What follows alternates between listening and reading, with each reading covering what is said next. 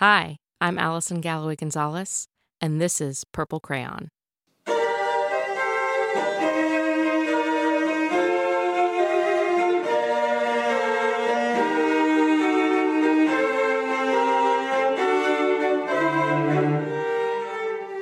Hi, and welcome to Purple Crayon. Uh, Just a small disclaimer today. I actually have my daughter Maria, who's three and a half, in the studio. Um, she's running around eating some chocolate chip cookies that someone at the studio gave her. So if you hear a little extra noise in our recording today, uh, it's the sugar, and it's a three and a half year old. So bear with us today. So, just a little background um, before we introduce our guest today. In Duval County Public Schools, we've had an incredible, incredible um, growth in our arts and music uh, and some dance and theater programs in the last couple of years. In fact, about four years ago, um, we added a an art and music teacher in every elementary school and then moved that up to middle school grade levels. That was not in existence before. Um, our guest today is actually a long timer. She's been with the district for more than four decades now. Um, so she has seen the ebbs and flows of art programs uh, and positions for art teachers throughout the district. And it's something that really um, ebbs and wanes based on policy, based on budgets. Uh, all of that is really affected at, at, the top levels, at federal funding levels, state funding levels, at local uh, school board and sort of superintendent decision making. Uh, and what I'd love to to get come away with today is um, is that all of those things are are in some order of priority uh, for decision makers all the time. And it's up to us to make sure that those people know that the arts is always, always a priority, um, and maybe even more so in times of crisis than in times uh, of ease. So, to cut the arts when it's um, when it's the easiest thing to cut is, is, probably the worst thing that we can do. Um, it's not something that that can vary. Uh, it's something that needs to be a constant for our students. So we'll get today. We'll get a little bit of insider information from our guest uh, about what a classroom is like, what it's like being an art teacher in uh, our school district, and um, we'll come away with hopefully some action items that we can do um, to help support the arts in Duval County Public Schools.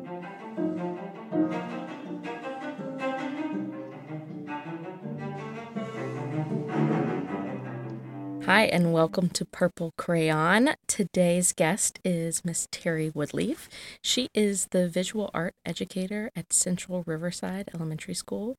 She actually has four decades in the field. She she has been an elementary school uh, visual arts teacher. She's worked at a local museum, the Cummer Museum of Art and Gardens, uh, and she's here with us today just off of a major award that she won last night. Uh, it's an award that we give out through an initiative called Ensuring the Arts for Any Given Child. And the REACH Award honors an outstanding educator in the field, someone who goes above and beyond, innovates, and has left a, a wonderful positive mark on generations of students. So Terry uh, won that award. Um, and accepted that during uh, a big event that we had for students called Celebration of the Arts last night. So she may still be rolling on her her high this morning. So we're gonna we're gonna get her when she's when she's thrilled and it's a good Friday, um, and to talk a little bit about how she became an educator, what being an educator is like for her, and what her classroom is like every day. Something we don't get access to um, the general public unless you're intimately involved in public schools. So welcome, Terry. Thank you. Very happy to be here today. Great. Thank you for thank you for coming and thank you for being will, willing to share your story. Uh, and speaking of your story, I, I have heard this one, um, and I am so excited that you're willing to share um, with the people listening. But Terry has an amazing story about how she became an artist and she became an art teacher mm-hmm. uh, and how her passion gets infused in her work every day so terry would you talk a little bit about your your childhood growing up and becoming mm-hmm. part of the arts okay um, it really all began be- as a military brat My father was in the Air Force, which meant we made sev- lots of moves, and I had many schools. And uh, I know I must have missed a lot of instruction at some point and always felt like I was behind. I struggled with math, I struggled with spelling, um, was pretty good at writing, but I did struggle with those academics. And I can remember in third grade when um, the art teacher came to our room after uh, a lesson to return some posters for a fire prevention poster contest. So she passed them out, and when she gave me mine, I had a blue ribbon on mine, and it said second place. And I was very surprised that I actually won an award, but and very excited, thinking, wow, I'm actually good at something. But it also made me think, well, wow, if I'm that good, why didn't I get first place? And that I really did uh, think a lot about that. I was very, um, I felt really great to finally be good at something. Mm. So I wanted to be an artist. I at that moment I knew that that's what I wanted to do. So some days after I um, asked my mom if she would sign me up for art lessons, mm. and she said, "No, no, no. Um, you are too busy with." uh, ballet and tumbling and Girl Scouts, and there's just no time for that. And your academics are very important. So somehow I had to prove to her that art was my passion. I had to show her that this was going to be the most important thing in my life. So one day, walking home from the bus stop, um, I walked and checked out everyone's trash, which I typically did on trash day, and came upon some little paint by number kits that a neighbor had thrown away with the little cups and the snap on lids. And I grabbed those and I ran all the way home. I went to my mother's typewriter and took out a piece of typing paper, got a pickup stick from a game, some scotch tape, and a pair of scissors. And I went into the bathroom and closed the door and cut my hair and wrapped that mm. tape around the pickup stick and painted a little bouquet of flowers on the front of a folded piece of paper.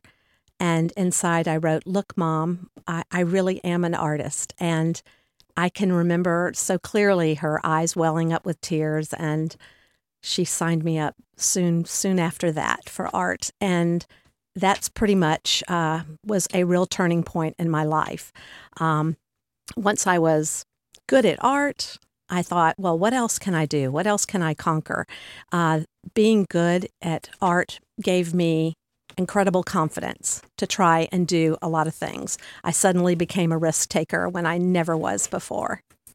So, can you remind us again how old you were? That's quite the epiphany to have as yes. a kid and quite the determination to prove that to someone. I, I think about eight, eight years old. Eight. Mm-hmm. Yeah. Yeah.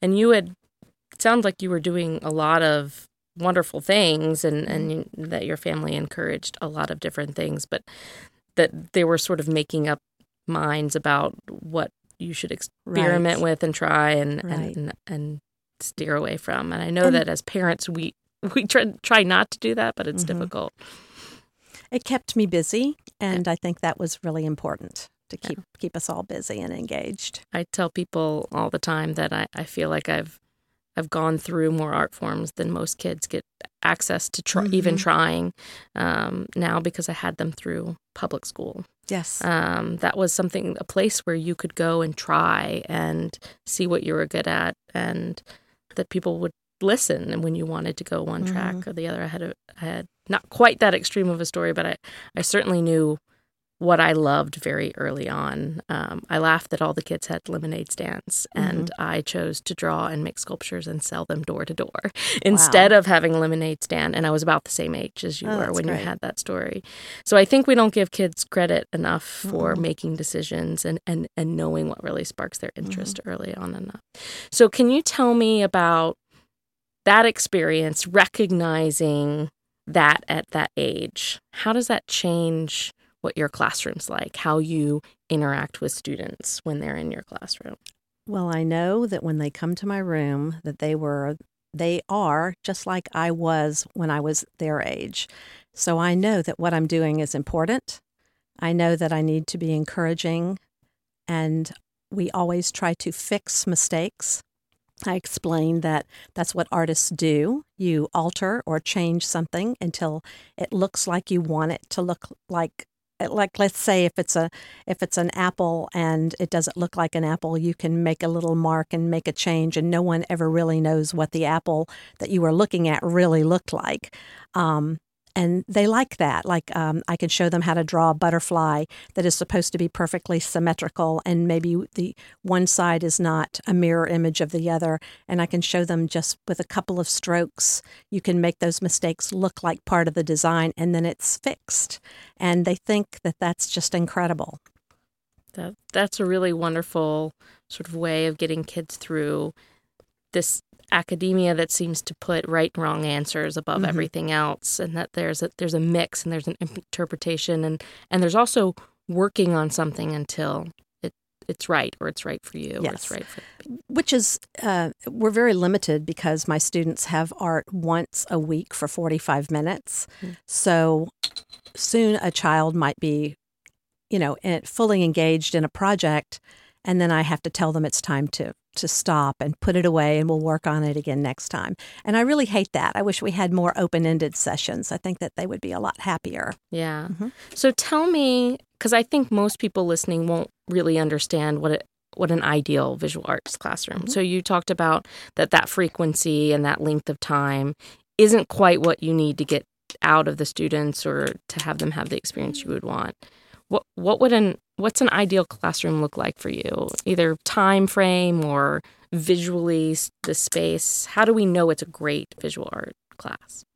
I think I'm very proud of my class and my classroom, and uh, I really have tried to make it outstanding. And I know that that other art teachers have come just to see and get ideas, and and I'm very honored that they do that. Uh, but I've worked hard at that because art is visual, and that's what get kids gets children excited when they come in the room. Um, lots of um, the time frame 45 minutes. If it were longer it would be so much better. Once a week is uh, it, that's pretty good for me. I think that that's really great. I'd love to see them twice a week. But when they come in um, I, there are many visual things happening lots of vocabulary, lots of reproductions, art they should know from the old masters. I'm really trying to focus more on African American artists now. I've uh, did a uh, unit not long ago on Black history during Black History Month, where we studied Kehinde Wiley, who did the portrait of President Obama and to see the look on my students' faces when they saw how excited I was about the, the, the artist and what he did. I showed some video clips of the unveiling, had the newspaper clipping, I showed them where I had actually emailed the artist. Of course, I haven't heard from him yet, but they really were very excited. Most of my students are African American, so it was very meaningful, and they really could make a connection with that. They heard a lot about that already from home, so that was very exciting. I, I know it's something that we're all working on. Um, many of us are working on, but that representation piece, seeing artists that look like them, yes, seeing. Um, for young girls to talk more about women artists, for uh, students of color to see artists of color doing beautiful things and being recognized mm-hmm. for them, I think is really an important piece of that. And that was Kehinde Wiley's motivation uh, because he would walk into museums and not see anyone that looked like him. And he states that in a video clip that I showed the students, and they really get it. We have a partnership with the Cummer Museum, at which they have offered us, given us uh, reproductions uh, to hang in our halls right outside my room. And there one there is one of an African American boy, and uh, I I love that because I really think that that way they can relate to the collection at the Cummer Museum. I think that's wonderful. So, um, tell me a little bit uh, how you interact with your students. So, first of all, I think we need to set the stage. How many students do you have? How many young people are under your tutelage at the moment? Right under 400. Yeah. Right under 400. Um, kindergarten through fifth grade. Mm-hmm. And uh, we also have deaf and hard of hearing students at my school. Uh, and they, because they are so visual, because of their disability, they are very good art students. Mm. It's probably a, a classroom where everything's a little more at ease Absolutely. for them Absolutely. because it's it's a natural thing that they don't have to work at something so No. so hard or feel deficient in some way No. because they're Well, it's very important that um, an art teacher is very encouraging and not correcting everything they do um, and make them feel good about what they're doing. So I can tell you that um, my students do have assigned seats, which helps me learn all of their names. And I do think I know pretty much every one of their names and the correct pronunciation, which and which is sometimes can be a little tricky.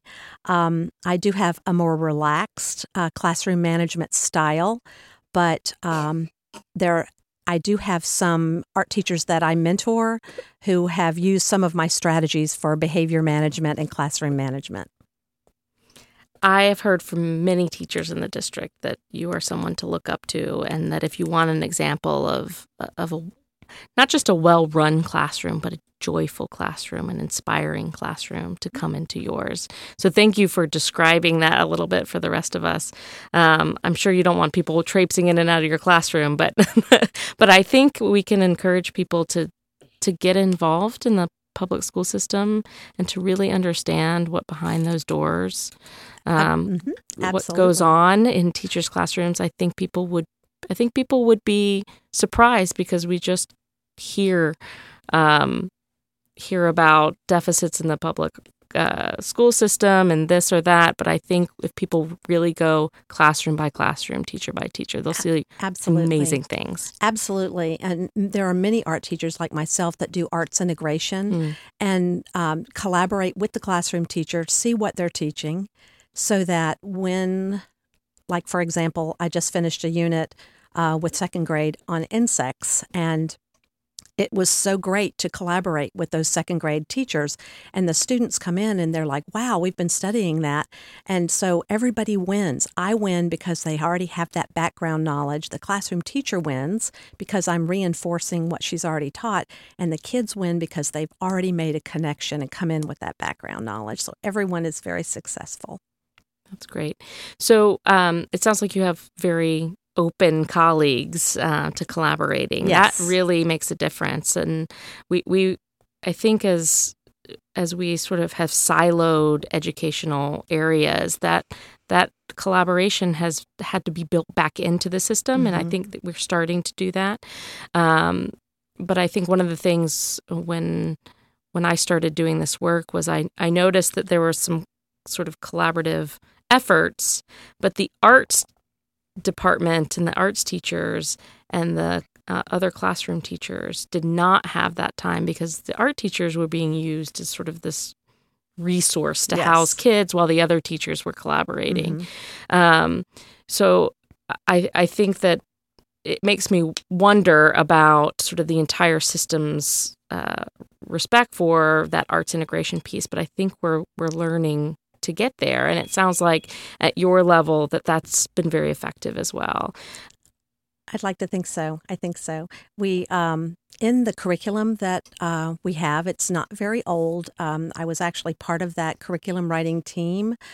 Um, we did explore lots of cross curricular uh, instruction and made uh, some suggestions as to what could be done to align with state standards in math, science, and language arts. That's wonderful. And we have, um, as a district, uh, announced or sort of designated for elementary schools in the district for arts integration focused learning, which I think is a big step as well.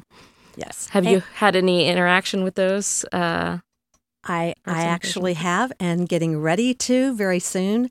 I've been talking with my principal about it, and she actually requested, and we will have a uh, workshop on the next early release day, an arts integration workshop. We, um, I know we have teachers on at Central Riverside who will be open and receptive to arts integration. Um, part of our partnership with the Cummer Museum are some workshops that they hold uh, in services free for teachers, and they gain professional development points, which is very important. and um, they we have many teachers that are open to it already. So i'm pretty excited to see where this workshop is going to lead and i'm pretty excited about being a part of that too. Great. Um, is there anything else that you would like to the general public to know about what you do on a daily basis and and what your students do on a daily basis that we may not have insight into? Well, not many people get to see because uh, I sometimes I close the door when I if I become a little animated. But I do have a puppet, and he is a big part of my instruction. His name is Arturo, and he has a French accent, and uh, even though his name is Italian. His uh, mother is from Italy, his mm-hmm. father is from France, and my students love him. And I've been at Central Riverside for five years, so even my first graders, who are now fifth graders, they ask to see the puppet. Bring mm-hmm. him out. Um, we do. I have uh, some songs that teach the elements and principles of art and color mixing that um, I use in the younger grades. And even in third and fourth grade, I could start singing the lyrics of that song and hear the chil- children just chime right in. They still remember. Music is very a very magical way of teaching. Mm-hmm. Absolutely. Sounds like you're teaching through music and through a little bit of theater. Oh yes, yes. it's wonderful. So, um, what is it about elementary school? Because you've been with those grade levels for some time, and I talked to middle school uh, arts teachers, and they wouldn't teach anything other than middle school, and hi- same with high school. So, what is it about the elementary school grades that that really attracts you? I feel like I best relate to the younger children. I think uh, that I uh, I'm very nurturing, being a mother and a grandmother. Um, but I've never, honestly, I think it goes back to an insecurity of my own art and my um, confidence in teaching art to kids that are older. I know that it's very important at this young age to lay a foundation, and I feel like I'm very good at that. So I have continued to develop that, and I feel like I've done a pretty good job. Great. And I, I think, um, I don't know whether conscious or unconscious, but being there when they're that age that you had that epiphany essentially mm-hmm. and being able to notice those things and then and then cultivate them uh, and allow them to make those choices is, is, is, probably a little bit in there, is it not? It's pretty exciting. It's it's really great when uh, I see students walking down the hall in the morning and they say, "Today's my art day. I'm so glad that I'm coming." And and they'll wear T-shirts like uh, like for example, one little girl this week, her T-shirt read, "Art is my favorite sport," and uh, there are others that they um, they come and they show me the things that they've learned. For example, um, we le- we teach color theory, but also the elements and principles of art. I've been talking a lot about unity in fashion design and interior design, how you can pick out colors for your bedroom or accessorize an outfit so that your socks match your belt, match your your bow. Uh, so kids will come up to me and say, "Look, Mrs. Woodleaf, I have unity in my in my outfit, and um, they're very excited about that. I really uh, know that I'm getting through to them, and that they will apply that knowledge after they leave my classroom. So, Terry, before we close out, I just wanted to say thank you for everything that you do. Um, and I will say, as someone who goes in and out of arts education in the public school system uh, and who's also a mom, I get intimately aware of all the things that are going. I sort of know the avenues of support and and pieces of that, but th- to the general public, how do we help make sure that teachers like you have the things that they need, are supported in the ways that they need, and how do we keep fabulous arts instructors like yourself in the public school system and, and able to teach all the kids and for all the kids to have access to the arts. Parents and community members and teachers should all reach out to school board members, uh, legislators, absolutely anyone in a decision making um, position to support the arts and fight for the arts. They're always the ones to be cut first. Um, but if it can really change the lives of children to go in a positive direction like it did mine, I mean, I'm convinced that art changes lives. That's wonderful. Terry, thank you so much for being on. I think you change lives. I think you change lives for the better. And I think the the more kids that have access to an instructor like you at an early age, the better off we're all going to be, especially in the next generation. So thank you so much for all that you're doing. Thank you for being on the show today. I know it was a big night for you last night, and mm-hmm. um, it was an extra effort to come here today. But you are so eager to share your story and to share your passion that I knew I could ask and you'd be here. So well, thank appreciate you for it. giving me the opportunity to advocate for what I think is the most important thing. Thank you.